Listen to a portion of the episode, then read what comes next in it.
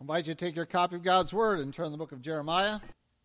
We'll begin reading Jeremiah chapter 8 this morning, verse 13, and we will proceed through into chapter 9.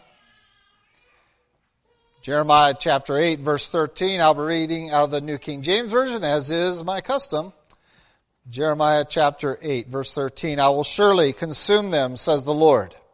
No grapes shall be on the vine, nor figs on the fig tree, and the leaf shall fade, and the things I have given them shall pass away from them.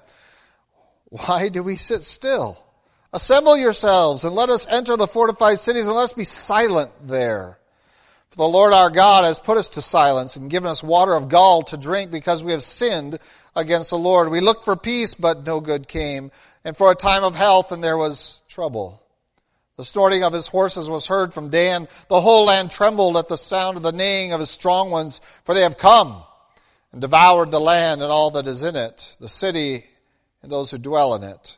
For behold, I will send serpents among you, vipers which cannot be charmed, and they shall bite you, says the Lord. I would comfort myself in sorrow. My heart is faint in me. Listen, the voice the cry of the daughter of my people from a far country. Is not the Lord in Zion? Is not her king in her? Why have they provoked me to anger with their carved images, with foreign idols? The harvest is past, the summer is ended, and we are not saved. For the hurt of the daughter of my people I am hurt. I am mourning. Astonishment has taken hold of me. Is there no balm in Gilead? Is there no physician there? Why then is there no recovery for the health of the daughter of my people? Oh, that my head were waters, and my eyes a fountain of tears, that I may weep day and night for the slain of the daughter of my people. Oh, that I had the wilderness a lodging place for travelers, that I might leave my people and go from them, for they are all adulterers, an assembly of treacherous men. And like their bow, they have bent their tongues for lies. They are not valiant for the truth on the earth.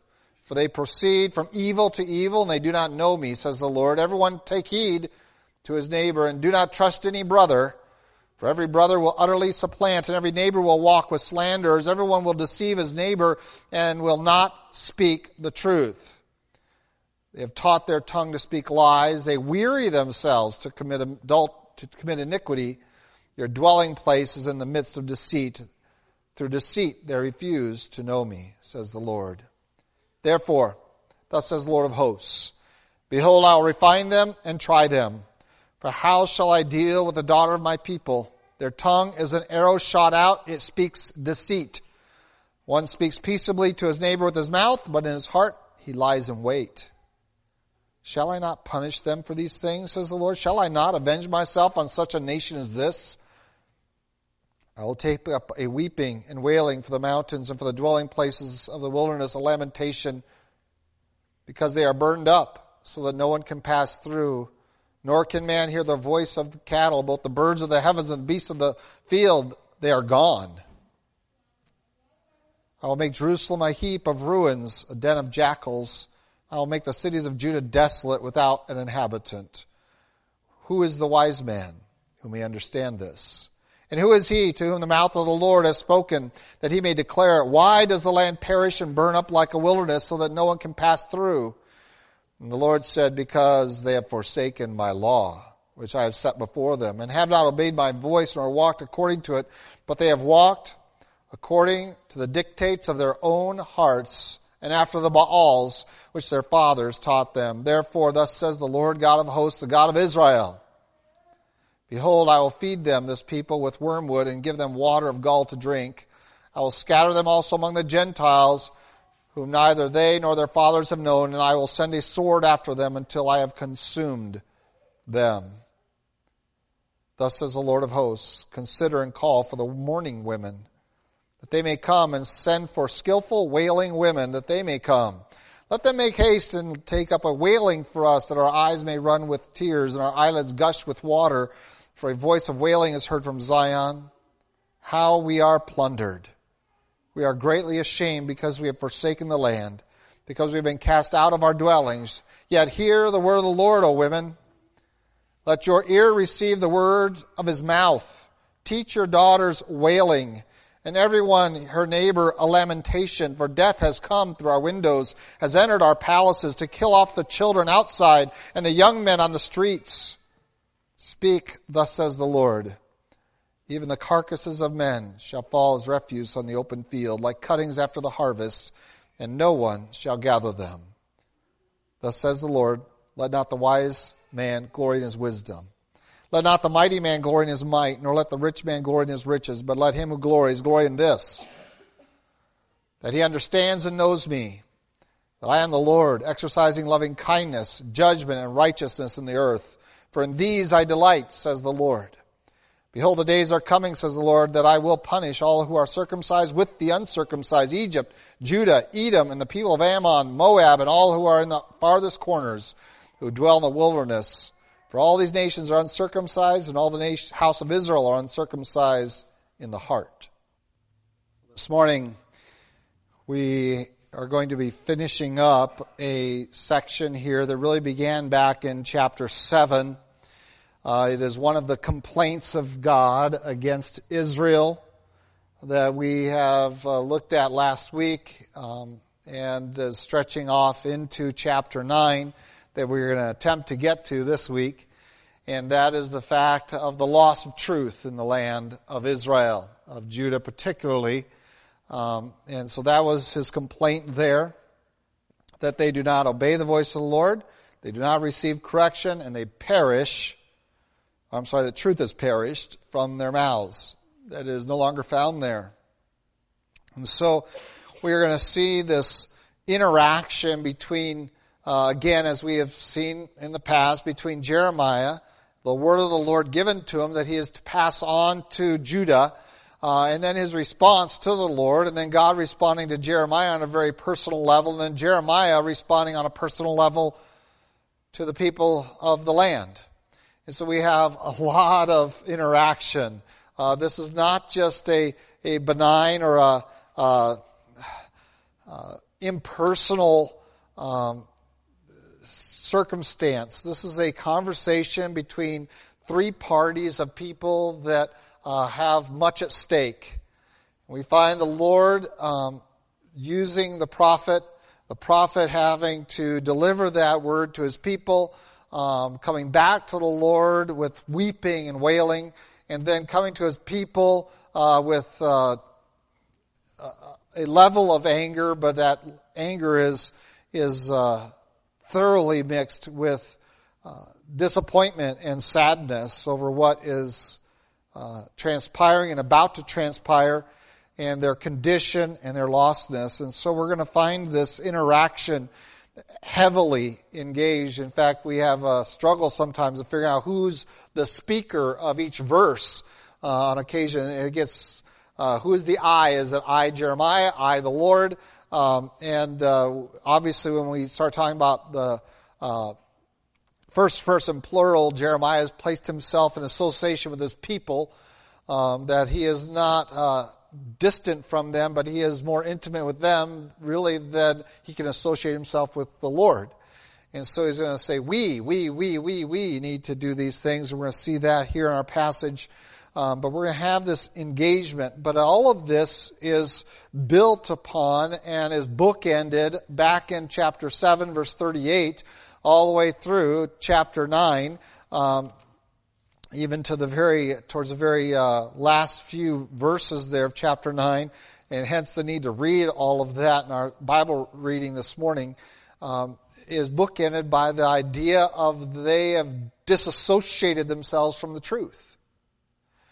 And we're going to see what happens when a society disconnects itself from the truth of god what happens socially between men uh, once there is no absolute truth with God, well, now is there ever truth between neighbors, between members of society, within your court system, within your political realm?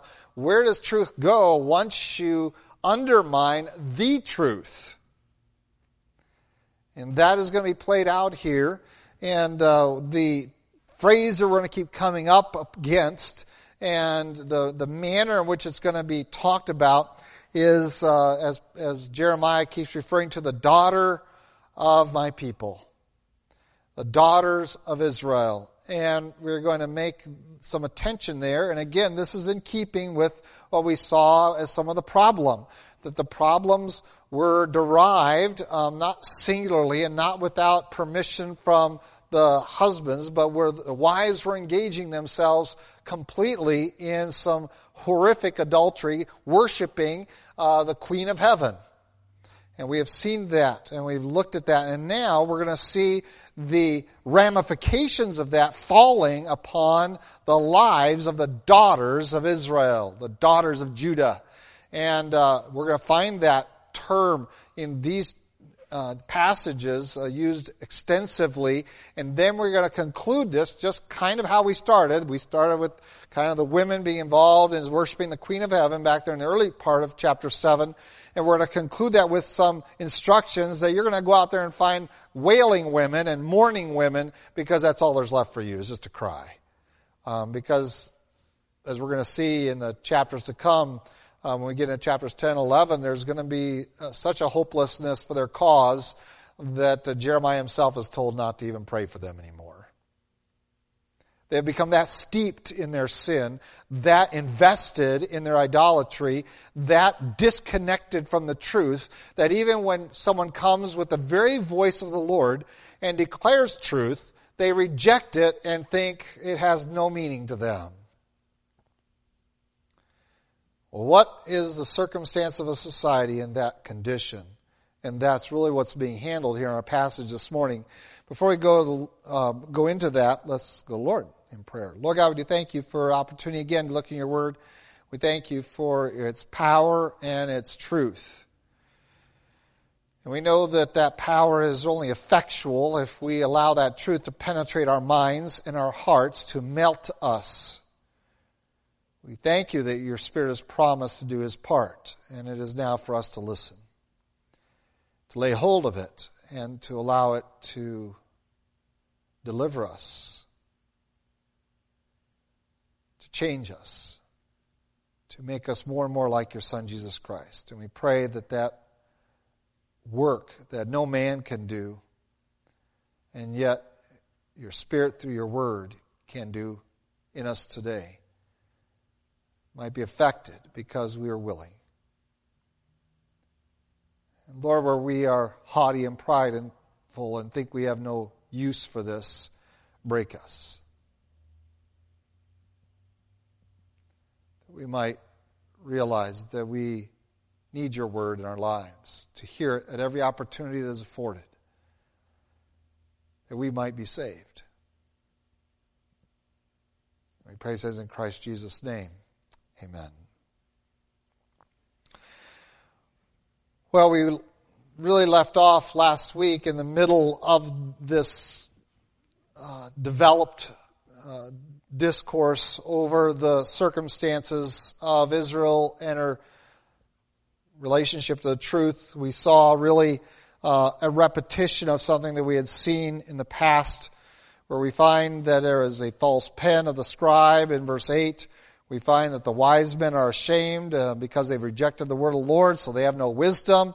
In verse 9, uh, we, are, we find the results of that. Um, we find that covetousness has gripped it so that people are buying and selling lies. And that's what's really going on. They're buying and selling, trading, and the commerce of lies is really what becomes. And so people are willing to pay, and what they're willing to pay people to do is to give them the message that they want to hear.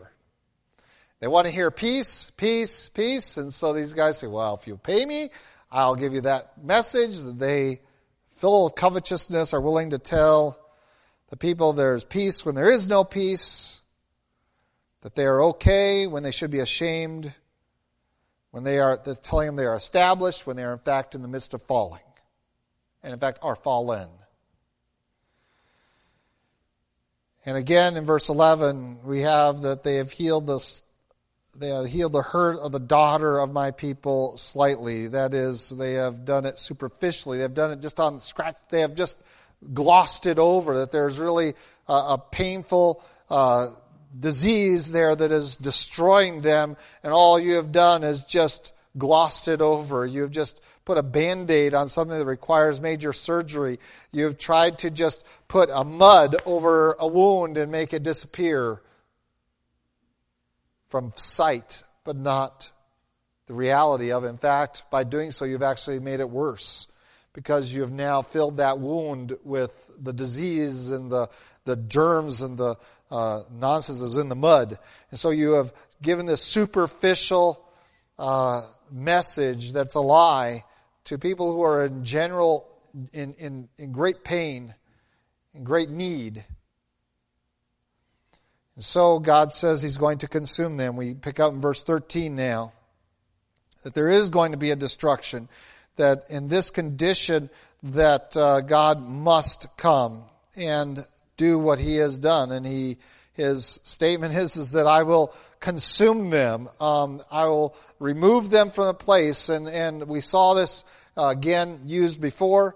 Uh, and we don't need to go into it too much this morning. Uh, the whole idea is going to harvest them fully. He's going to take every grape, every fig. He's going to harvest it not once. He's not going to leave anything back for the gleaners. He's going to clean it out and he's going to harvest it multiple times uh, to make sure that they are fully and completely silenced that they are gone, that they have passed away from the land. And so we have verse 14 now is um, Jeremiah's response by not responding to God. God has declared that because you have disconnected yourself from the truth, you have forced me to do this very powerful work in your midst because you keep putting this glossy uh, appearance over some serious trouble and tried to make it less than it is. That somehow idolatry is okay as long as it's counterbalanced by some sincere or even insincere worship. Um, it's okay to worship the gods of this world as long as you do it synchronistically with the one true and living God. As long as you say that that's okay, you're forcing God to take action. And so Jeremiah has no argument with God in this respect. He now turns to the people and places himself clearly in association with them. He does not say, Why do you sit still? But he asks and involves himself, Why are we sitting still? Why are we allowing this? Why are we permitting um, ourselves and our, our community of who are called by the name of the one true and living God, why are we allowing this to define us? That we are those who have abandoned the truth for lies. That we have gone out, left the one true and living God who has worked powerfully in our midst to go after these false gods that do nothing, say nothing, and, and, and only bring misery. Why are we sitting still and allowing this?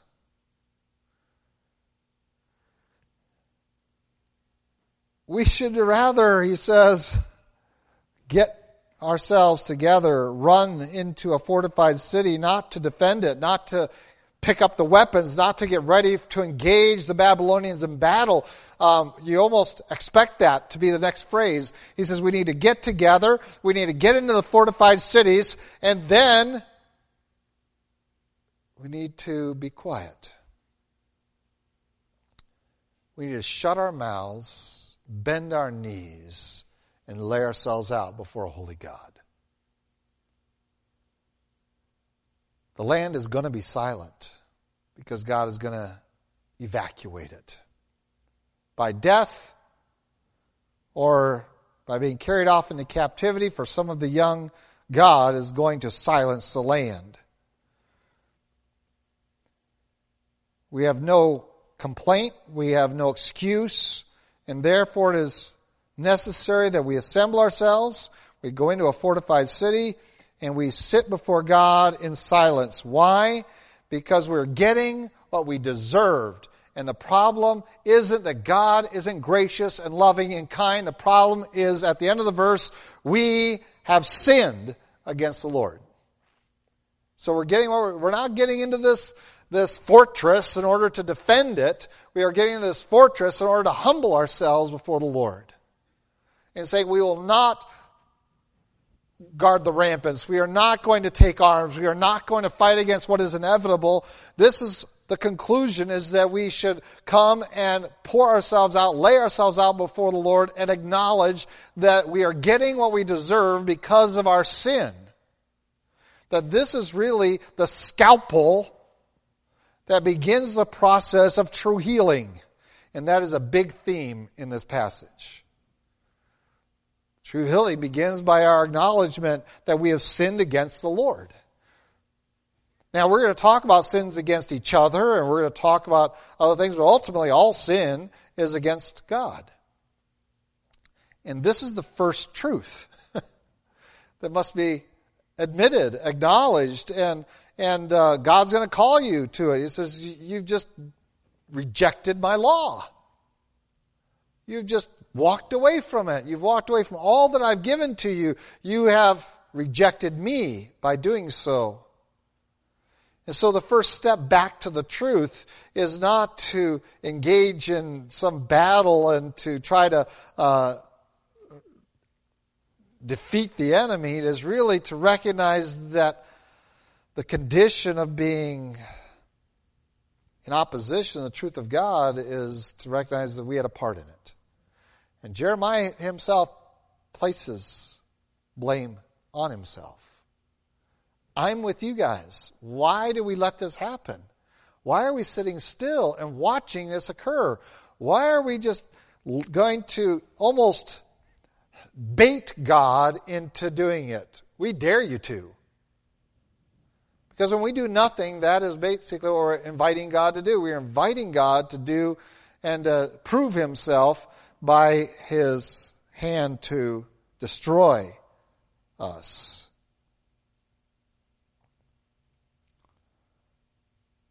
We've heard peace, peace, and we looked for peace, but nothing came. No peace ever came. That's because it's a lie. We are told, and we've been looking for health, health, health, peace and health. Aren't those the two great things we all want? Peace and health. And I think pretty much every politician during this season is going to offer you those two things peace and health. Think about it. I mean, most, a lot of what we are expecting from our government and from the leadership in our community and from, ultimately from God is peace and health. They're very fundamental desires of mankind peace and health. And he says, We can't find any of those in our leadership. They claim to give it to us. They take our money and then tell us that there's peace on the earth or that they will accomplish peace in our time, uh, that they will care for us. And, and uh, instead, we find that there is no peace and there is trouble, and the trouble has grown worse. And in fact, is right on our doorstep. You can hear the horses snorting already, he says. You can feel the ground trembling the destruction that God's promises on its way, as we have seen in other passages, the impendingness of this. And remember that his ministry is over 40 years. Where we are at in that 40 years, we can debate, um, but the likelihood is at, at, this point we're still fairly early in his ministry. Um, where, but remember that in that 40 years, for the last um, least a dozen years of that, they're already going to be in captivity. So now we're down to about 28 years, maybe 25 years of ministry before captivity. Some would put it even less than that. Um, so he says there's an impendingness. And I say, well, if it's 20 years away, and a lot of us get to be like Hezekiah, well, as long as there's peace in my day, hang the next generation. And that's why we keep going back to the daughters of my people. That next generation that's going to suffer cruelly for your sin.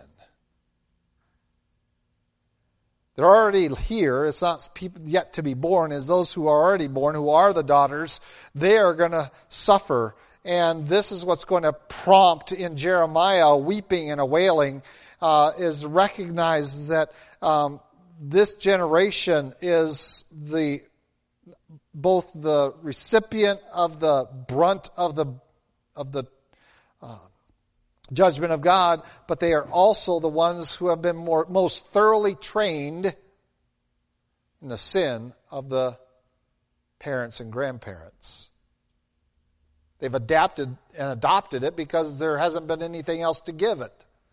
They have not given, been given access to the truth because their parents and grandparents have divorced themselves from the truth, so there's no truth in the land. So there's therefore no hope for the daughters.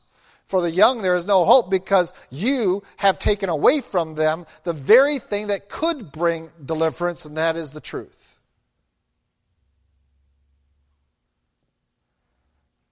And so he is going to weep and wail with an expectation that this is coming. And that is the only comfort he can give himself. We come to verse 18 through verse 22 of chapter 8. And again, he. there's just a faintness, a sorrow. And he asks a series of questions. And these questions are to get us to consider our ways, to get us to grasp the depth of sin and what happens when we don't recognize truth and we undermine it, we question it, we devalue it, and finally we just dismiss it. What happens? What's left? We have a series of questions. Begin with me in verse 19. Here's what's going to be heard from your children the cry of the daughter of my people. Here's their question Is not the Lord in Zion? Do you see their first question? Is not our king in her? Once you take away truth and the access to it, because you have rejected it, you then take it away from even having accessibility by your children. Look at their question. The first question they have is Isn't there a God? So there isn't a God. Where's isn't there a wasn't there a God in Zion? Wasn't there Jehovah there? Wasn't there a king there? Wasn't the Lord in Zion? And they are so disconnected that they they ask this question, where was the Lord? Well, the Lord was there all along. That wasn't the problem. The truth was there. It stood. The problem was was the parents didn't direct anyone's attention to it because they had dismissed it in their own lives, and they had gone after lies themselves. And so they asked the question where is it? And here's the answer. also in the form of a question Why have they provoked me to anger with their carved images and foreign idols? Do you see how God responds? The question is Isn't there a the Lord in Zion? Isn't there the king in Judah? Isn't, isn't he the God? And almost as if they are prepared to blame God for what has happened, and God's response is to say, Don't you think you should have worshiped me? How can you have any position of defense when you have fully abandoned me? And this question comes forward You provoked me. I did not provoke myself. You provoked me. And now, one of the saddest descriptions of the circumstances that Jeremiah is coming to grips with is verse 20. Perhaps one of the saddest verses in all the Bible. harvest is past. The harvest is supposed to be a time of joy and provision and supply, abundance. This is the time when when uh, you can now sit back and relax because the barns are filled and and uh, the season of of contentment should be uh, coming upon you. The harvest is past. Summer's over. We come into it and we have theoretically all of the benefits of all of the production of the fields that we can now rely on for the months to come, but instead, here's the condition we aren't saved. We aren't. Our barns aren't filled. We aren't content. We aren't supplied. We aren't uh, buffered against the winter months to come, we aren't saved.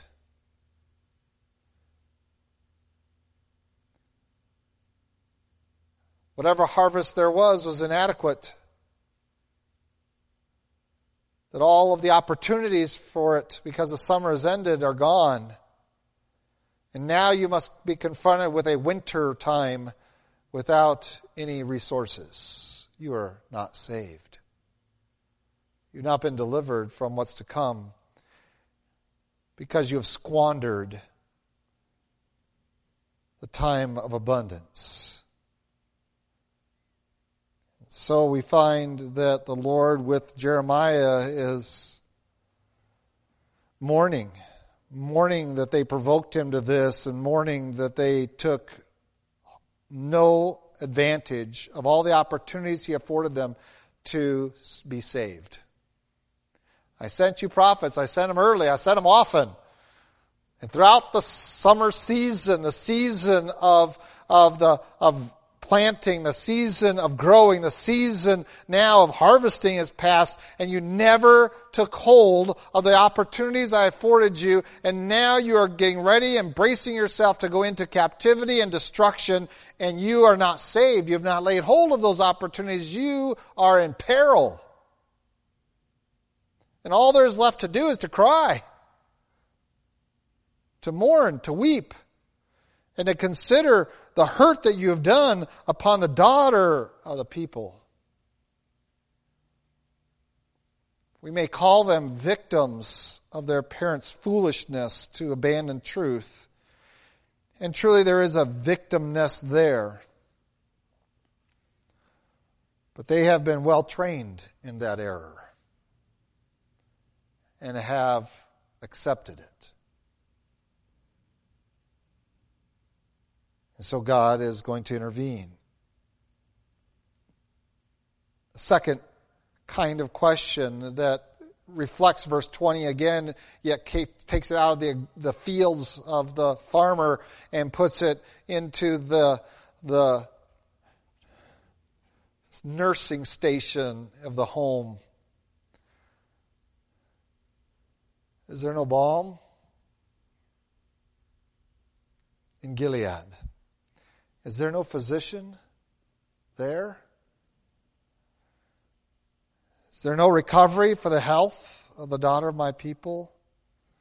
The indication is, is there is a balm. There is a physician.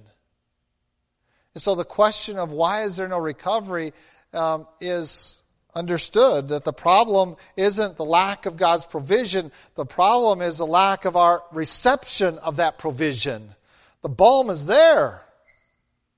Just as the king is there. God never left. He's still the Lord. He didn't leave. You abandoned him. He didn't abandon you. The balm is still there. The salve is there. The physician is there. The healing is available, but you did not want it. You did not lay hold of it. You did not avail yourself of it and hence there is no recovery. Though there is all this available, there is no recovery.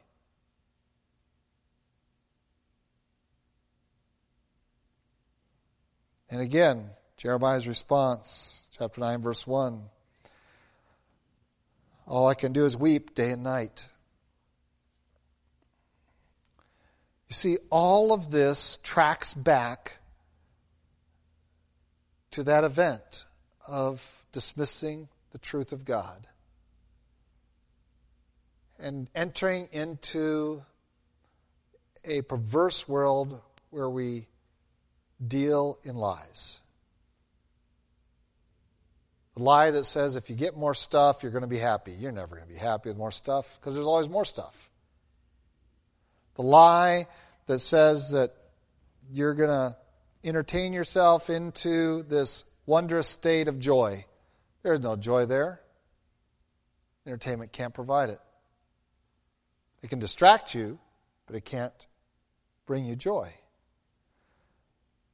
And there's lies upon lies upon lies, and this is what we deal in, and we accept those lies. And there are going to be a lot of churches today, of all days, that are going to accept the lie. They're going to accept that lie. They're going to bend the knee to the God of this age um, and worship and serve that God instead of the true and living God on this day that we have in our culture set aside for worship.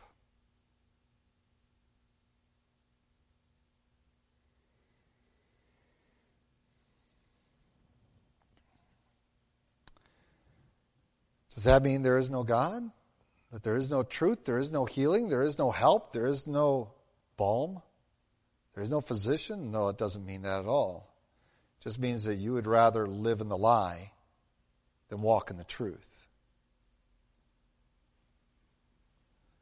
And so you want to have someone come and you're willing to pay them to come and to smooth out and to say, oh, you see, it's all better.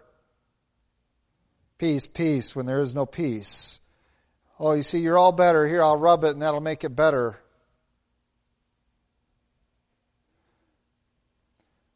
My wife's brothers were a ruckus bunch.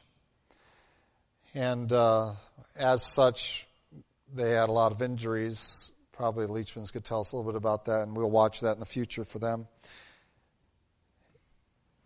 And the one time they're horsing around, and one of the boys ends up with a broken bone. And the other boy said, Just lay down on the bed and be quiet. Because they didn't want to get in trouble. Just lay down in bed and be quiet. You'll get better. Doesn't work. But that's essentially what we're doing and saying to each other spiritually. And that's when it says they, they, they, they heal the hurt a little or superficially. Um, here, I'll just I'll just rub that now. It's better, isn't it? You know, and it's like mommy's kiss. You know, well, mommy's kiss does not heal anything. I, I hate to tell you that. Okay, you go up there. Oh, you had a boo boo. Oh, doesn't it feel better now? No, it doesn't ever feel better because you kissed it. We want to believe that lie. I don't know any mother's kisses that have ever sealed up a cut or fixed a broken bone. Put an eye back in its socket. Doesn't work.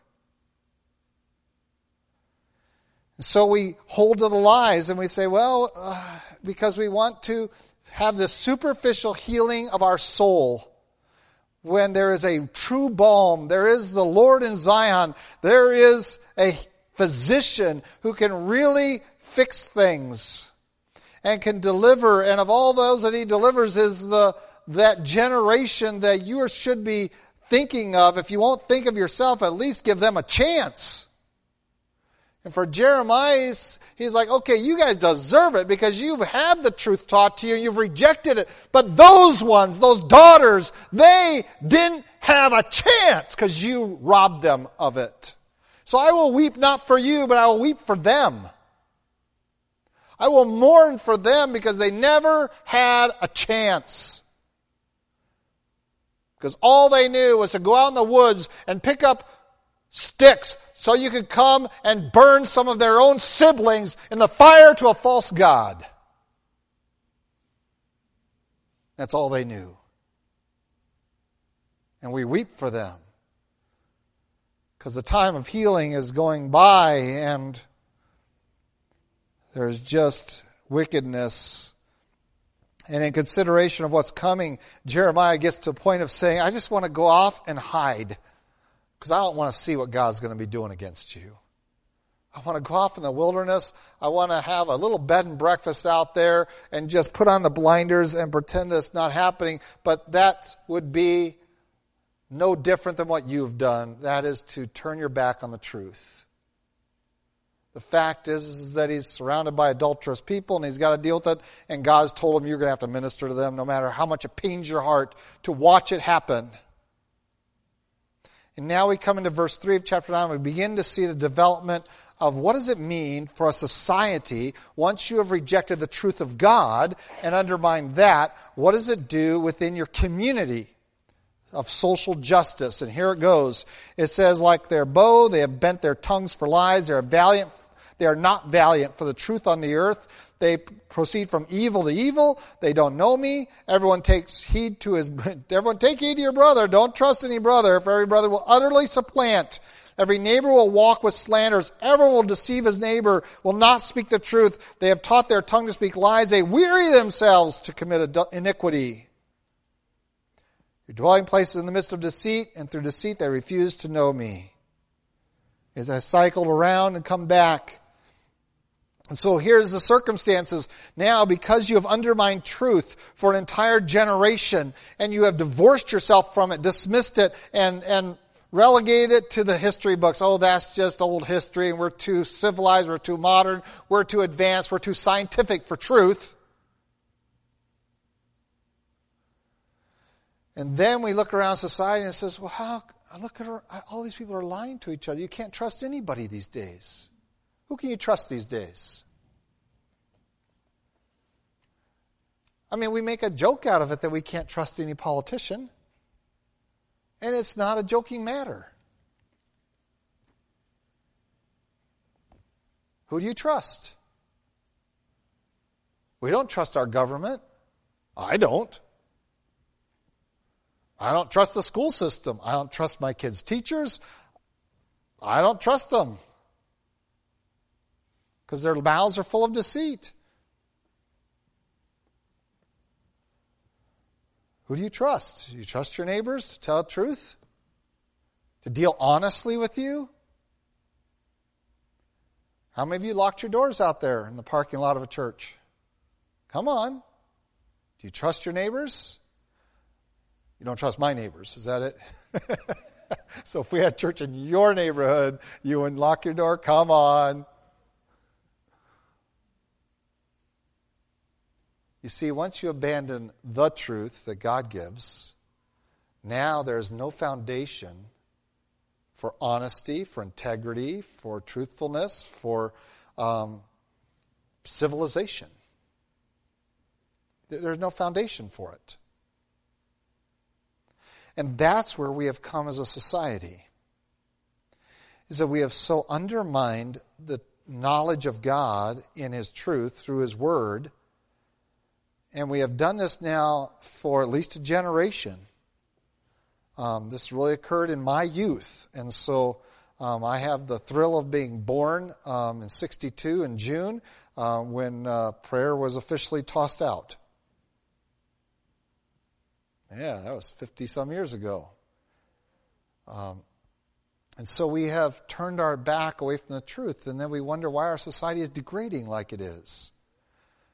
Well, look at who has degrading it. We can point to the younger generation and say they have no conscience. Well, you have to have the truth to have a conscience. They have never been trained in any means of any directive to even know right from wrong because there is no truth. We demolished it decades ago in our culture.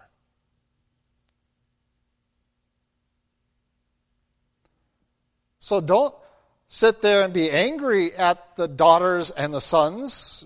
Cry for them.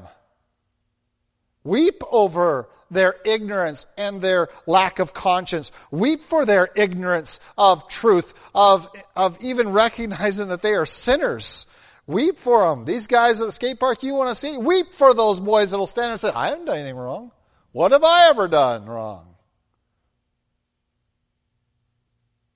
Yes, my first gut response to be angry at them. Sure, what's wrong with you? But what's wrong with them is what we've made wrong with them. Because we sat still and gave up the truth. We surrendered it a long time ago and said, oh, the truth is whatever you make it. Live your truth, I'll live my truth. And, you know, pretty soon no one's searching for truth because there is no such thing in their mind. Even though God is still in Zion. Even though there's still a balm in Gilead and a physician there, no one even thinks to go over there and look for it. Because all they're dealing with is trading in lies. There's lying in the neighborhood, there's lying in our commerce, there's lying in our religion. No one trusts anyone because everyone's deceiving everyone. They are just trying to get away with it. Look in our sports world. I mean, just conceive of a man who knows he has cheated and will lie and lie and lie and lie and lie and lie and lie and lie and lie and finally, finally, years of investigation and years of him declaring that I never took any of those, never committed any of those cheats when I won all those Tour de France's. Comes forward and says, Well, okay, I did.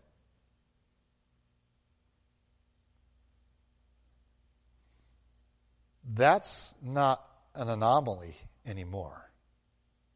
That's the norm. And the only thing that we condemn in our day is getting caught. We don't condemn lying.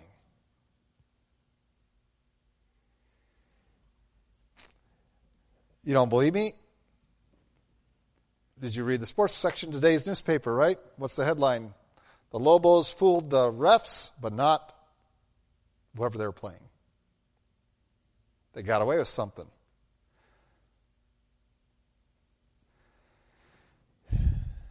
There's no interest in the truth, in fairness, in justice. There's no interest in that. I have never yet been to a sports setting where people see their team get away with something and yell and scream, Hey, that was a foul! Didn't you see our guy foul him? Never seen it. You didn't call that on our guy. Never heard it. Have you ever heard anybody? No. Why? Because we don't believe in the truth. We don't really believe in fairness and justice. We don't really believe in integrity and honesty because we abandoned the truth long ago. And once you abandon the truth, now you have no premise for truth in society at all. And that's what Jeremiah saw around him. And he points to it and says, Look, this is what the condition is that we all have deceit and iniquity, that we are straining ourselves to do evil and going from one evil to another evil. And what is the foundational error? Is that they don't know the Lord because they don't want to hear the truth. And so God's going to refine them. And he calls us to weep, to wail, because the judgment is coming. He's going to call, again, we saw in verse 17 and following, the women to come and weep and wail. In the midst of this, we again have this revisiting of the fact that the wise, the smart ones, the ones you look up to, the ones that are going to give you advice, um, it says, what do they understand? If they have forsaken the law of the Lord, are they going to give you any advice worth following? No. I know they might be rich. Doesn't mean you should follow their advice. I know they may be powerful. Doesn't mean you should follow their advice. Because they're walking according to the dictates of their own hearts and after the false gods of this world. Notice in verse 14, I'm in Jeremiah 9 14 which their fathers taught them. We are so disconnected from truth now that there is no other way but to follow your own interests and the false gods of the lies that are out here because that's all you've been taught. And so there are no true wise men because there are none that really know the Lord. They have forsaken his law, he says in verse 13. They have not obeyed his voice they walk, in order to walk according to it. They go by their own heart. And then we say, oh, we want to follow their advice. Well, why? Because you don't think there's truth anywhere? Do you really think that you need to listen to lawyers more than you need to listen to the Lord? And yeah, I've had that happen in my ministry. Well, here's what the Bible says. Well, our lawyer says. I'm done. Bye. If you want to put your trust there instead of in the Lord, then why are you even sitting in my office? Why are you sitting in this building? But the law says, but the Lord says. But the law says, but the Lord says. When we get that into our mind, the Lord says, oh, but the financial advisors say. well, I've had that conversation too. I was like, okay, well, goodbye. Go talk to them. My accountant says, oh, well, who am I to counter your accountant?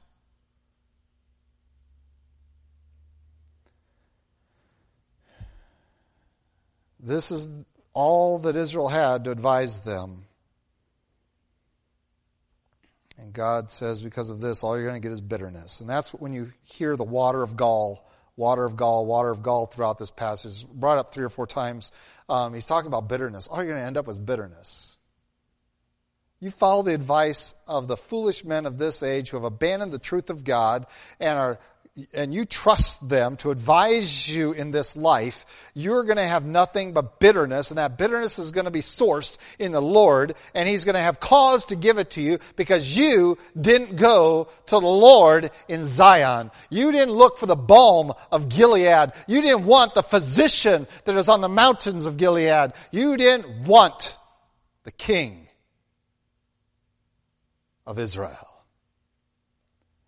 You went after these and you paid for their advice, following the dictates of their heart and their lies. You trusted in the liars instead of holding fast to the truth. And so there is nothing but weeping to be had. Summer has ended, harvest is past, and you're not saved. The opportunities have been there. But in fact, for our children, they have not. And so we weep not for you who have rejected the opportunities, but for the children, the daughters who are the victims. And all that's really left in the despair is to weep. And then there's this little glimmer, this little flashlight. And I hope that this is us. I hope this defines our church. I hope we are this flashlight in the midst of the darkness of despair. Chapter 9 ends this way in verse 23 Let not the wise glory in his wisdom. Let not the mighty man glory in his might, nor let the rich man glory in his riches. But let him that glories glory in this, that he understands and knows me, the Lord that I am the Lord, exercising kindness, judgment, or justice, and righteousness in the earth, for in these I delight. Yeah, punishment is coming. But there is still, even at this very, very, very late hour, there is still this call from the Lord. Get out of your ideas, the wisdom of man. Get out of your ideas, your the might of man. Get out of your ideas, the riches of men. Get those out. Purge your mind of these things. If you really want wisdom, you really want the blessing of God in your life, then you're going to purpose your mind and your heart to seek after, to lay hold of, and to bring into your very life by your decisions the understanding of the knowledge of God that I'm going to get to know him, and you're never going to get to know him by listening to political rhetoric. You're never going to get to know him by watching football. You're never going to get to know him by going to the movie house. You're never going to get to know him um, by, by engaging in all of these other avenues. You're not going to probably get to know him by your Google searches. Unless they lead you to this book, this book, this truth, this still stands as our hope. Why do we have a club on Wednesday nights? Why don't we put all this energy into adults? Um, frankly, um, because we cry for them. My wife and I have done a little bit of that this week over just one.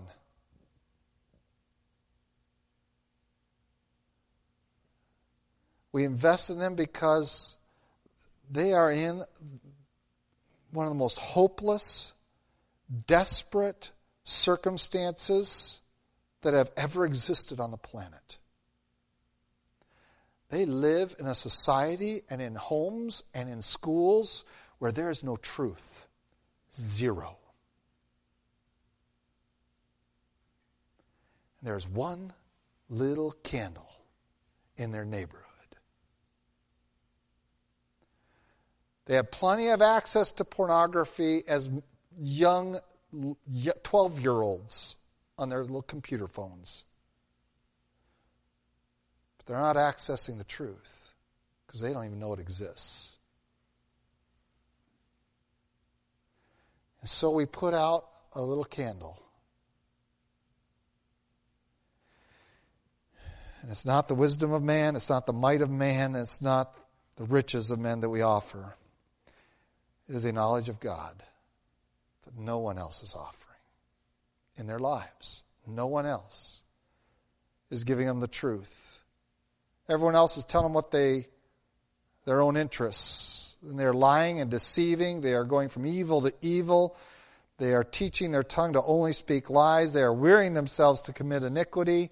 They are going out of the way to destroy these lives, even as they're their parents.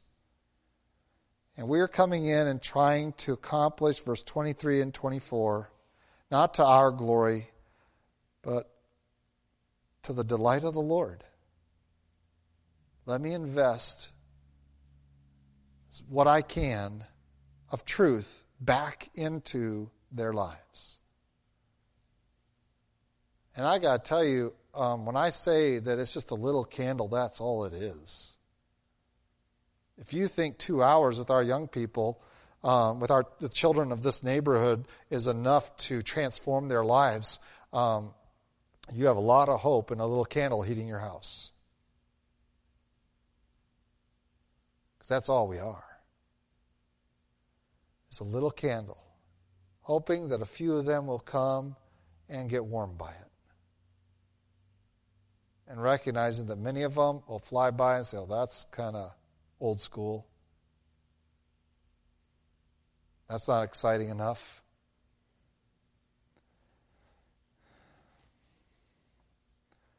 There's not much of a crowd there. And they drift off. But we persist. Why? Because it is for the delight of the Lord. And it's because we wail, weep, and cry for the daughters of our people that have no truth. It's not at school. It's not at home. It's not on their TVs. It's not in their video games. It's not in their internet. It's not on their Facebook. I visited them. I look at it of the children that have come into our club. There's only one place they're hearing truth, and it's for an hour or so here. Because we play games. That's so they only get a little bit of truth here. It's a little candle. But we do it for the delight of the Lord. And it's because of our sorrow. And we pray and we ask the Lord to magnify this little candle in their lives as only He can. That we are doing this little bit, not in our strength, not in our riches, and not in our wisdom. In fact, you might look at that and say, This is just foolishness. We are just throwing it away. And it's like, it's all we've got. And it's not because we're trusting the Lord to reap a harvest in their lives well beyond what we have sown into them. And so we lather that ministry in prayer because we have hopefully a heart of Jeremiah that says we will weep for the daughters of our people that have no knowledge of the truth, which is why they don't blush, which is why they only speak lies, because that's all they've ever been taught to speak because all they've ever heard their parents say are lies. All their politicians lie. All of their teachers lie. All of their peers lie.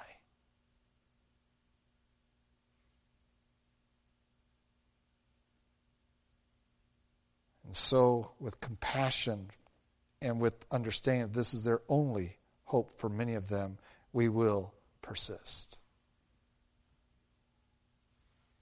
Let's pray. Lord God, we do thank you for your love for us, and we thank you again for your kindness to us to give us truth and to give us light and to give us warnings after warnings, to give us all the resources if we'll simply lay hold of them and store them up in our lives. But Lord, we, like so many in that day, ignore them, dismiss them, think they are irrelevant. There will be other opportunities, and yet, Lord, you have told us that the summer will end. The harvest will pass. And then, how will we be saved? Lord, help us to have this in our heart, on our minds, in our lives, in our ministries, that we might recognize the great need of this generation. And though they don't know it, though they rebel against it, we know that they must hear the truth from someone. Lord, our prayer is that this is a place that they all know will always stand on your truth without change. That one day they might remember and seek your truth in the midst of all the lies and despair and bitterness that surrounds them this age. And Lord, we pray you might find us faithful in your truth and careful never to consider it irrelevant, outdated, let alone undermine it in any way.